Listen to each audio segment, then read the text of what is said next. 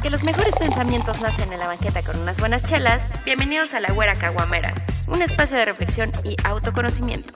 Así que corre por tu chela favorita, ponte cómodo y comencemos. ¡Au! Hola amigos, ¿qué onda güerejos? ¿Qué onda drinkers? De nuevo con un capítulo más de La Güera Caguamera. Y saben, es bien emocionante siempre tener este reto de estar pensando en lo que les quiero compartir. Y la neta es que ahora sí ha sido bastante complicado poder darme un espacio para armar los capítulos porque últimamente la chamba sí ha estado bien pesada, súper pesada y ha consumido un poquito más de mi tiempo del que estaba acostumbrada. Pero, pero, pero, pero esto no es queja. Porque ha estado bien emocionante la cosa y hay que agradecer la neta que hay chamba y que confían en mi trabajo y chambear duro Recuerden, siempre trae sus recompensas. Y mientras todo esto sucede, estoy intentando disfrutar del proceso, porque sé que en un futuro todo este esfuerzo va a traer muchas recompensas. Es más, yo creo que ahorita ya está dando sus frutos y neta confío en que en un futuro todo lo que está pasando va a ser para algo mejor. Y por cierto, hoy la güera caguamera anda de fiesta porque hace justo un año empezaba mi, aventura por el mundo cervecero. Iniciaba con lo que hoy es mi proyecto al que le estoy apostando todo y que está consumiendo parte de mi energía y me alegra mucho poder estar trabajando en él. Es mi cuenta de Instagram, A-Drinkers, así que si no me siguen aún, los invito a que lo hagan. Y por eso hoy ando tomando una chela Dubel, una cerveza Dubel de Bélgica es una Pale Ale de 8.5 grados de alcohol y que fue la culpable después de un viaje que hice a Europa con mis primas de que el mundo cervecero me apasionara más. O sea, fue la culpable de que quisiera empezarme a adentrar en esto. E, esa cerveza y la Guinness. Ya les estaré platicando en otro capítulo un poco más de por qué amo la cerveza Quiero brindar con ustedes, si están tomando chela o lo que sea que estén tomando, salud a los que me están acompañando en esta nueva etapa, en este nuevo capítulo de este podcast. Les aseguro que estoy trabajando muy duro para que este proyecto empiece a dar sus frutos también. Entonces, saludcita. Y es bien importante el trabajo duro. Y hoy quiero hablarles de eso y de lo que para mí mi oficio o mi trabajo me ha enseñado, que es el de comprometerse uno con lo que uno hace como uno de los cuatro acuerdos toltecas que dice haz siempre lo mejor, porque si siempre haces lo mejor, si das lo mejor de ti en todo lo que hagas, no solo en el trabajo, en la vida en general, nunca te estarás recriminando absolutamente nada, ¿no? Y tampoco que te vas a arrepentir de nada de lo que hagas, porque tú, dentro de todo tus posibilidades, diste lo que pudiste lo mejor de ti. Y lo diste todo obvio, sin expectativas, sin esperar nada a cambio. Eso es bien importante. Y como les dije en el primer capítulo, siempre es bien difícil cuando quieres empezar algo, cuando quieres iniciar un proyecto, sea cual sea, una dieta o una cuenta de Instagram, tu propio negocio, siempre es bien difícil empezar. Pero si en verdad tu corazón te lo está pidiendo, si es un sueño que tienes desde hace mucho tiempo, creo que es bien importante no tener miedo. No tengas miedo, ve a la aventura y entrega todo para que se pueda materializar lo que estás soñando. Las cosas no llegan solo porque las piensas, le tienes que chingar absolutamente para que en verdad puedas lograr lo que buscas. Y algo bien importante es el de disfrutar el proceso. Jay Balvin lo acaba de poner en un post en Instagram donde sale señalando un Grammy y puso algo bien interesante donde explica que las cosas que verdaderamente valen la pena toman su respectivo tiempo en construirse para que duren, si quieres que sea algo sólido, porque las cosas que llegan rápido así de rápido se esfuman. Entonces siempre andamos pensando en la meta en el resultado final, en las expectativas que aún no pasan, le ponemos muchas expectativas a esa meta y nos olvidamos de disfrutar el camino. O sea, todas esas horas de estrés, las horas que no duermes, las lágrimas que llegas a, derramar, los gritos de tu jefe en alguna ocasión. Eso también es parte de todo el proceso y son cosas que nos hacen, creo que más fuerte y a la larga a la larga cuando miremos hacia atrás, creo que también son cosas que nos van a dar risa, risa porque lo que nos hace sufrir en su momento ahora nos hace también más sabios, nos va a hacer más fuertes y conforme pasa el tiempo esas experiencias se van a volver anécdotas que sin duda forman parte de algo que llamo este viaje llamado vida. Y sí, o sea, hay momentos que dices, ¿por qué decidí hacer esto? ¿Por qué decidí dedicarme a esto? ¿O por qué chingados mejor ya lo dejo mejor y me pongo a hacer otra cosa? ¿Por qué no veo para dónde va todo el esfuerzo que le estoy poniendo. Pero creo que también en toda esta parte del proceso es normal sentirse un poco perdidos. Eso también es un momento en el que te puede llenar de fuerzas. Y siempre algo que mis papás me dicen es que la dedicación es súper importante y que muchas veces el problema de nuestra generación es que creemos merecerlo todo simplemente porque hicimos un pequeño esfuerzo ya queremos que nos reconozcan y que nos den el aumento y no. Creo que hay cosas que requieren de años y chingas para que sucedan. No sé, las cosas se tienen que trabajar, te las tienes que ganar siempre y cuando le chingues. Y así me han educado, igual estoy en lo equivocado, igual no pero por lo menos a mí sí me gusta que me lleven a explotar todas mis capacidades, que me lleven a un límite que a lo mejor yo no creía que era capaz, ¿no? Me gusta comprometerme con lo que sea que esté haciendo en su momento y sin duda disfrutarlo al mil. Verle siempre este lado positivo, por así decirlo, porque yo escogí comprometerme con lo que yo decidí hacer. Entonces, para mí un poco del éxito es eso, el de hacer las cosas que te gustan, de disfrutar de lo que haces y eso te lleva a estar a gusto y en paz con la vida y contigo mismo. Creo que el éxito no está en la cuenta bancaria, el dinero definitivamente se ayuda a cumplir ciertos sueños, cosas que también nos nutren, nos llevan a nutrirnos de otra forma, pero ahí no está la felicidad en sí, ni en las cosas que llegar a tener. Creo que el éxito va más allá de las cosas materiales, creo que va para mí desde las experiencias que uno vive. Chale, soy bien millennial. No, no, no, pero creo que el verdadero valor de la vida está en mi forma de verla, en la manera en la que quiero vivir la vida, en poder abrazar a los que quiero, en valorar las cosas que tengo y que han estado ahí. Y muchas veces por estar comparándonos con los demás no vemos lo afortunados que somos, de no sé, tener un techo, comida, amigos que nos abrazan, tal cual somos, un perro que siempre se alegra cuando regresas del trabajo, que simplemente respiras, el, el poder ver, el poder sentir, ¿no? Pero no todo es felicidad, también está el otro lado, eh, los que están haciendo lo que no les gusta. Qué difícil, ¿no?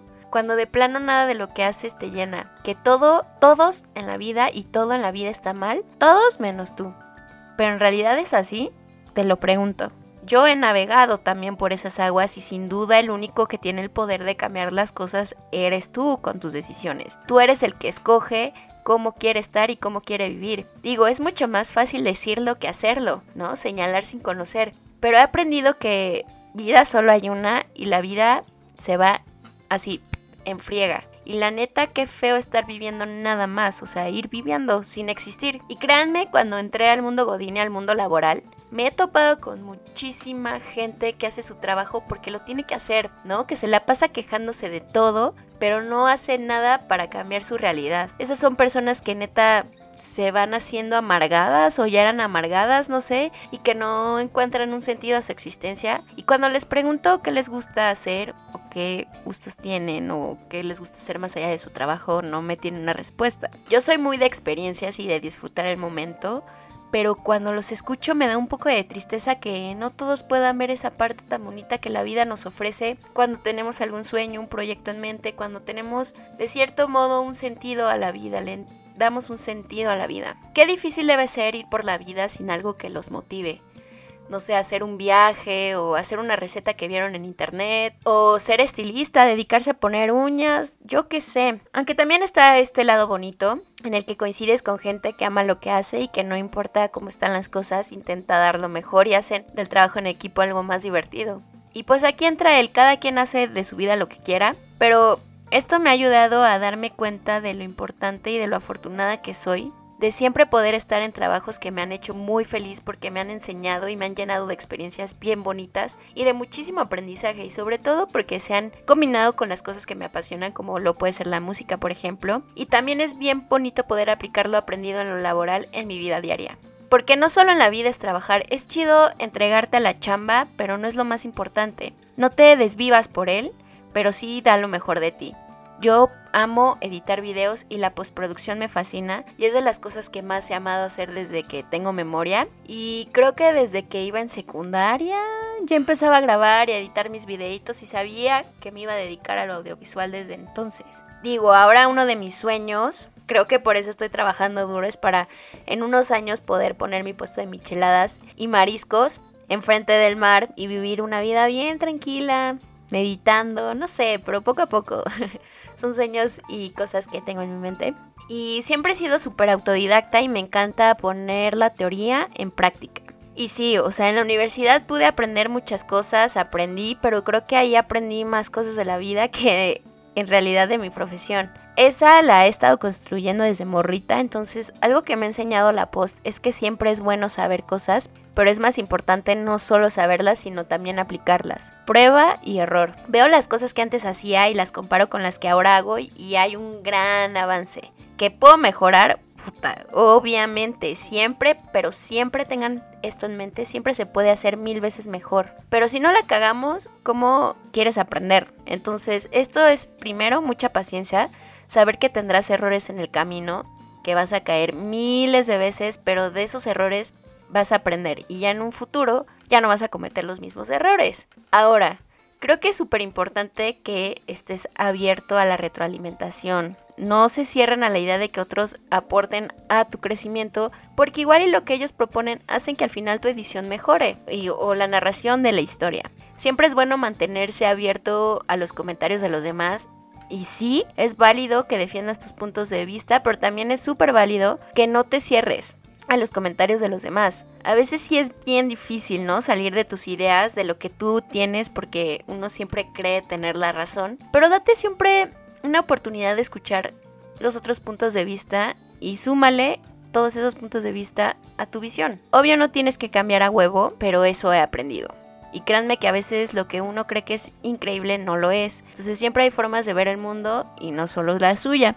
Y que se puede llevar, llegar a un común acuerdo para que las cosas mejoren y se entregue algo mucho mejor. Entonces, ¿qué otra cosa me ha enseñado mi trabajo? Esto sí lo agradezco y es el de hacer lo que puedas con lo que tengas. oh, sí.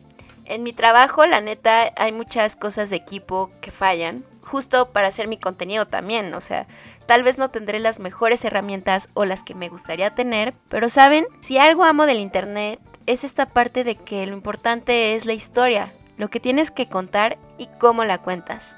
El equipo es lo de menos. Digo, obvio, obviamente ayuda, pero no es lo más importante. De ahí creo que viene el éxito de TikTok, ¿no? Ver a las personas haciendo lo que les gusta, compartiendo lo que les gusta y eso crea un clic. Y ahí te das cuenta de que hay más personas que comparten los mismos gustos que tú, que el mundo está lleno de muchas, muchas, muchas posibilidades. Eso sí, creo que TikTok es muy pasajero, así como nacen estrellas, así de rápido mueren. Entonces, esta parte de utilizar y aprovechar al máximo lo que tienes a la mano, eso pone a trabajar más tu creatividad. Y pues la neta estoy trabajando para poco a poco tener las herramientas que deseo para lograr un mejor resultado, pero mientras creo que hay que aprovechar y buscar otras formas de explotar las herramientas que tengo y, usar más la cabeza. Eh, ¿Qué otra cosa? Otra de las cosas que puedo agradecerle a la postproducción es el ser más conciso.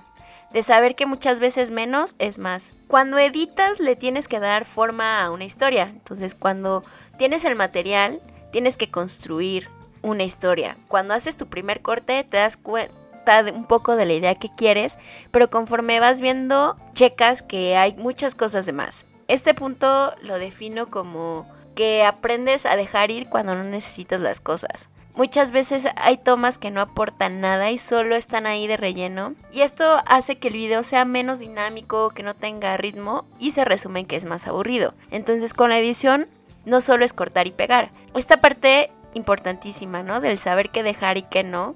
Y esto en la vida lo podría resumir como el dejar ir lo que ya no necesitas, lo que no te aporta nada. Esta parte del apego, en este caso ciertas escenas se veían bonitas, pero no sirven porque no aporta nada a la historia. Entonces también es como ya las dejas ir, ¿no?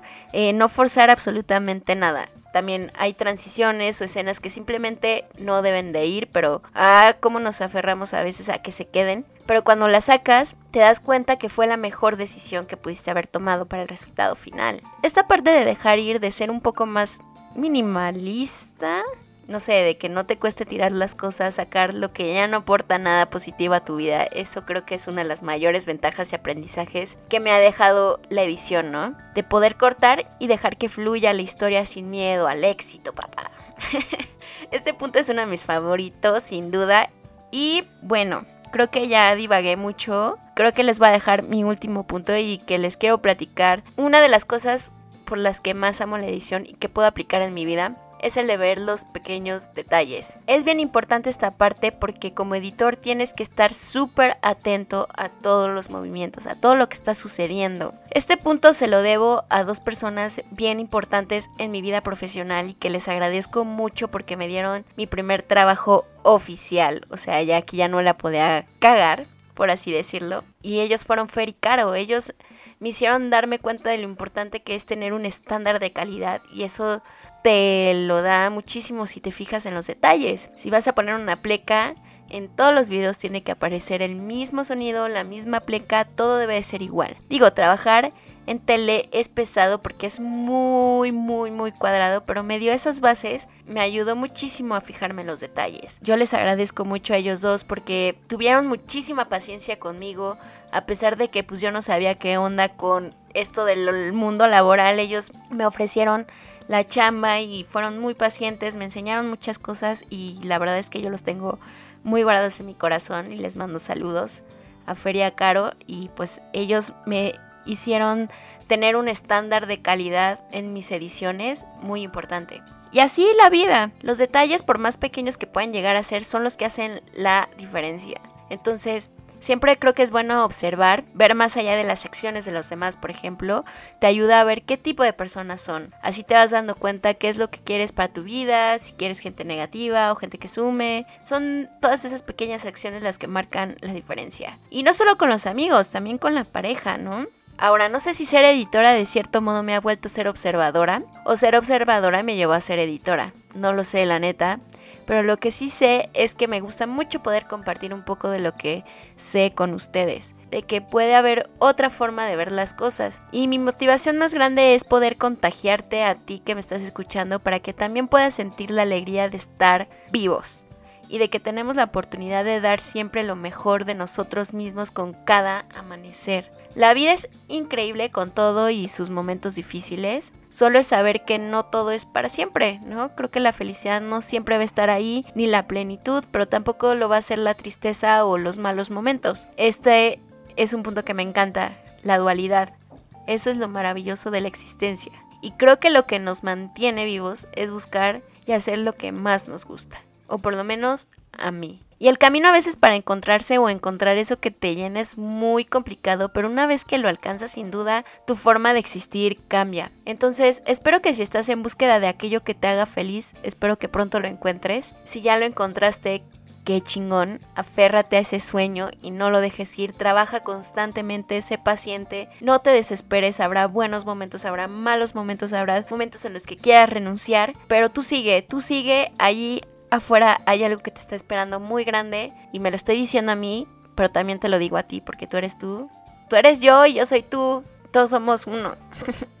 Qué fumadez. Y no sé, y si de plano no quieres o no te importa encontrarte y sigues sumergido en el odio, en el enojo y la frustración, espero que pronto encuentres un poco de luz y de esperanza en la vida, que sí la vida es maravillosa si uno quiere y si no también puede ser muy oscura. Entonces yo digo que cualquier camino es válido, tú tienes la decisión, yo solo soy dueña de mi vida, tú puedes hacer lo que quieras con la tuya, eso sí, porfa, te encargo que tus acciones no dañen a otros, si van a tener un impacto que sea para bien, para que todos crezcamos y todos sigamos evolucionando como seres humanos y pues nada, esto fue todo por el, día de hoy. Un capítulo demasiado eh, existencial, creo, pero mucho de mi corazón. Estoy muy feliz, muy contenta de poder compartir esto con ustedes, de poder celebrar un año del inicio de algo muy chingón que es mi proyecto de Drinkers, que le tengo mucha fe y pues me gustaría que me apoyaran y me da muchísimo gusto, güerejos, que anden por aquí escuchándome.